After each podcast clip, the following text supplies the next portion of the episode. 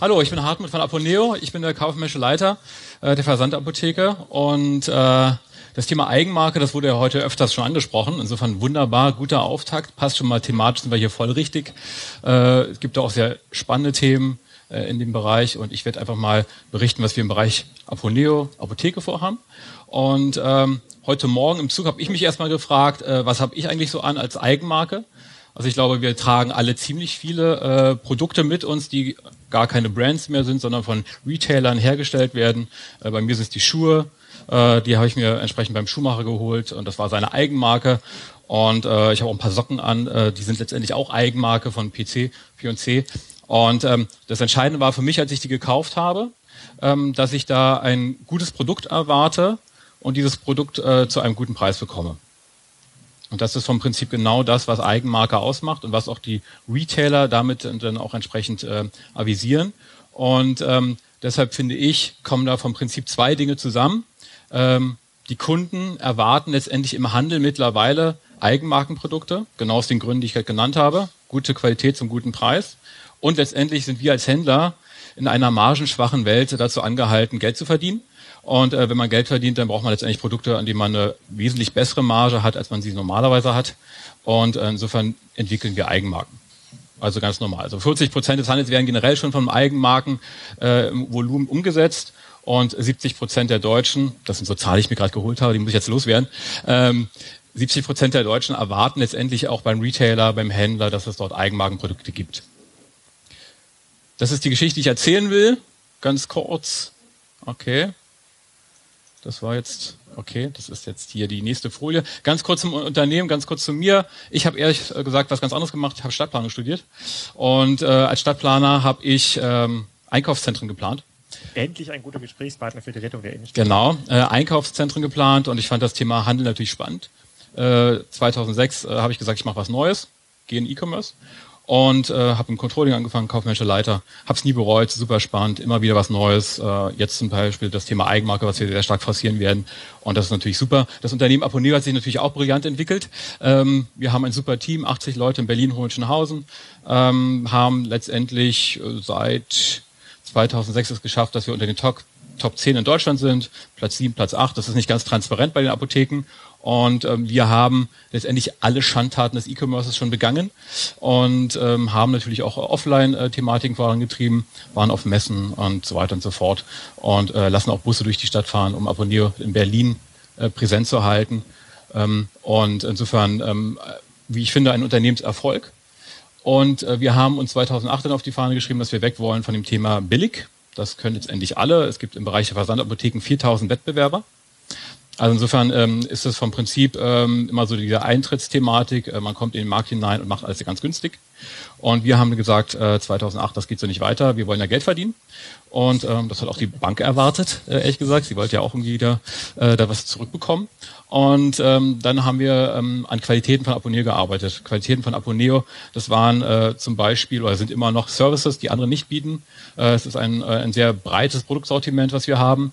Und ähm, dieses haben wir dann vorangetrieben seit 2008. Sind natürlich, äh, und da können wir uns auch gar nicht richtig rausnehmen, äh, auch Opfer des Performance-Marketings, da sind wir drin äh, wie so viele in diesem Rad sich bewegen und äh, letztendlich mit höheren Marketingkosten dann auch zu kämpfen haben.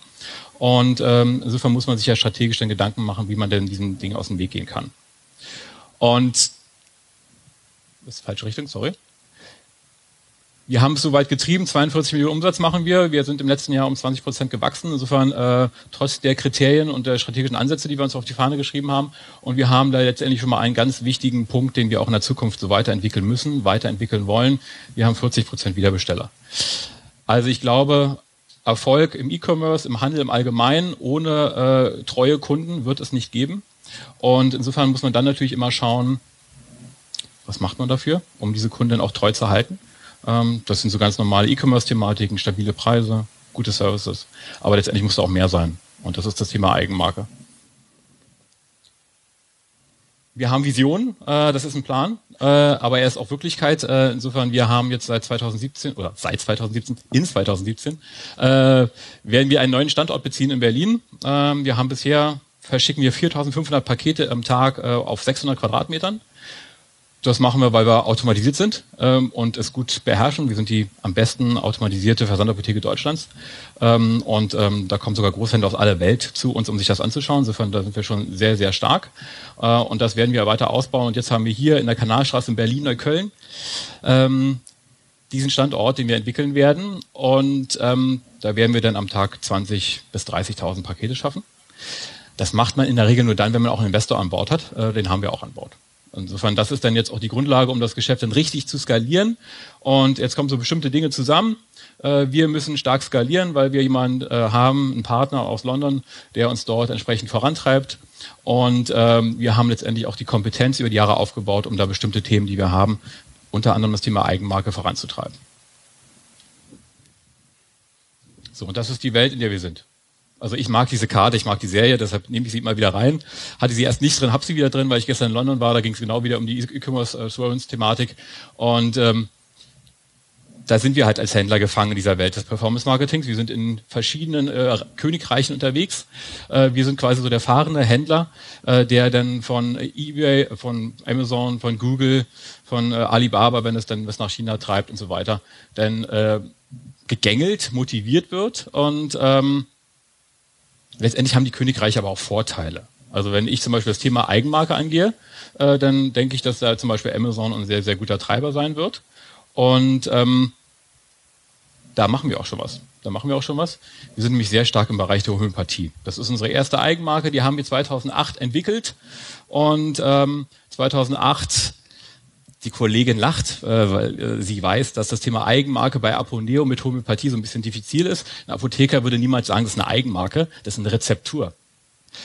Für mich ist eine Eigenmarke, wo unser Name drauf steht, ja, und äh, was wir für den Kunden konfiguriert haben. Und äh, da machen wir ziemlich viel für den Kunden.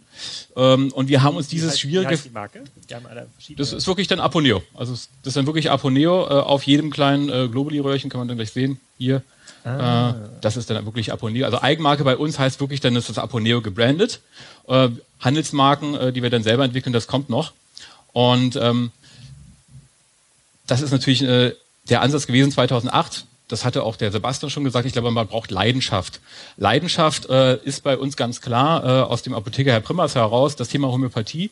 Und äh, wir haben dafür extra dann auch eine Heilpraktikerin eingestellt, die dieses Thema vorantreibt. Ich weiß, das ist ein diffiziles Thema, manche glauben da nicht dran. Und ähm, Kaufmännisch glaube ich da sofort rein, welche zeigen Sie. Also, ja, ja das, das hast du mir jetzt schon genommen. Den hast du mir ja schon genommen. Jetzt. Alles okay.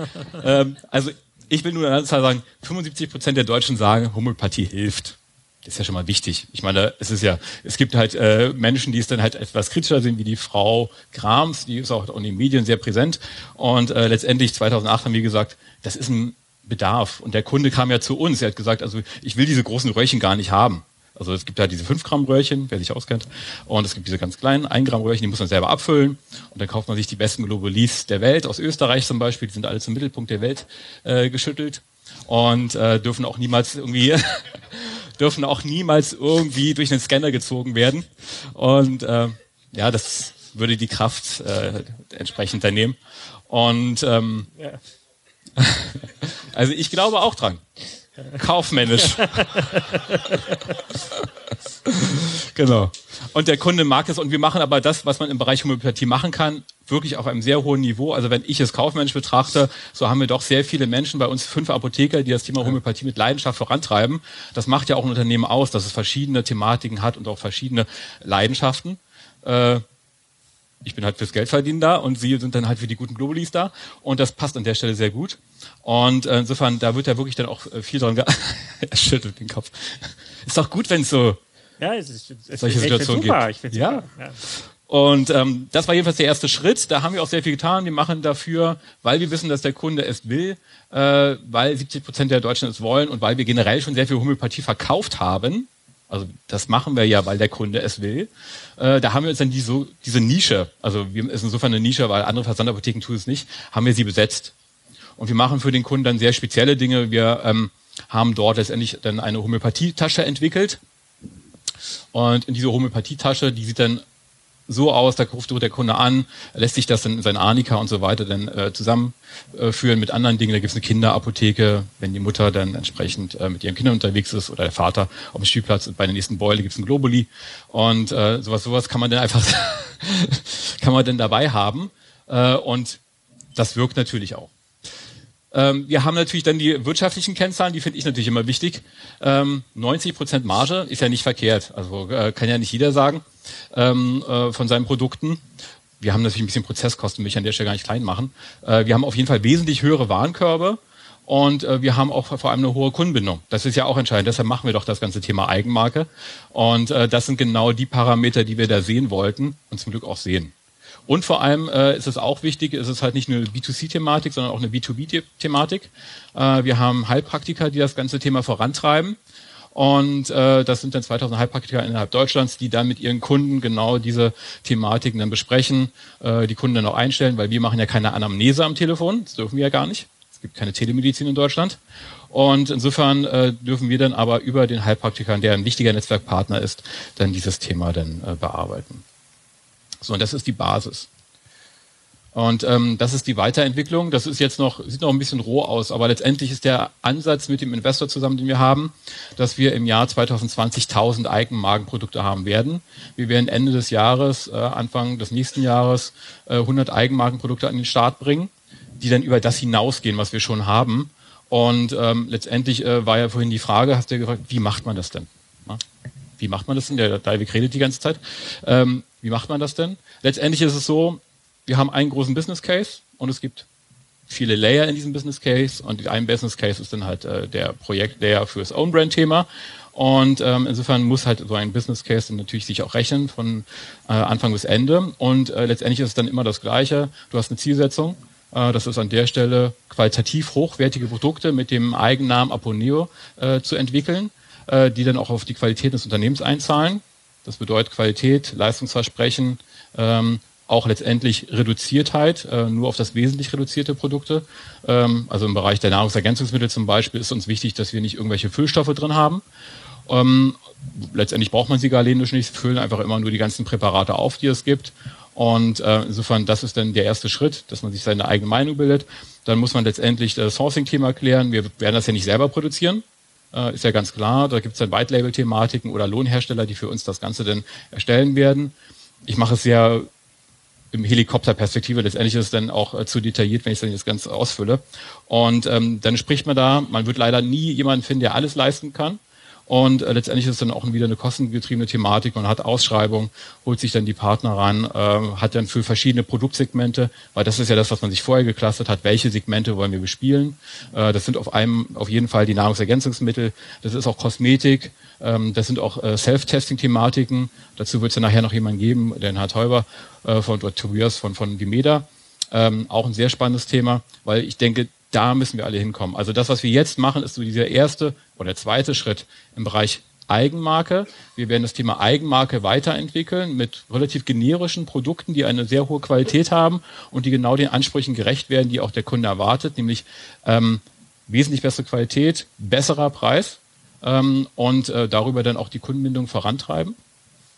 Aber das ist letztlich der erste Schritt. Der nächste Schritt ist ja, E-Commerce entwickelt sich ja weiter.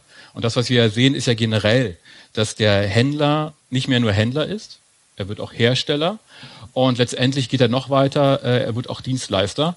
Und äh, wenn er auch Dienstleister ist, äh, und das macht er über generell über die Services, die er bietet, dann muss er generell auch noch andere Dinge leisten. Dann ist es nämlich nicht nur diese Nahrungsergänzungsmittel-Thematik, sondern es ist der Self-Test, den es davor gibt, der mir das Thema Anamnese, was ich nicht leisten darf, vom Prinzip aus der Hand nimmt und dem Kunden das Thema dann selbst in die Hand gibt.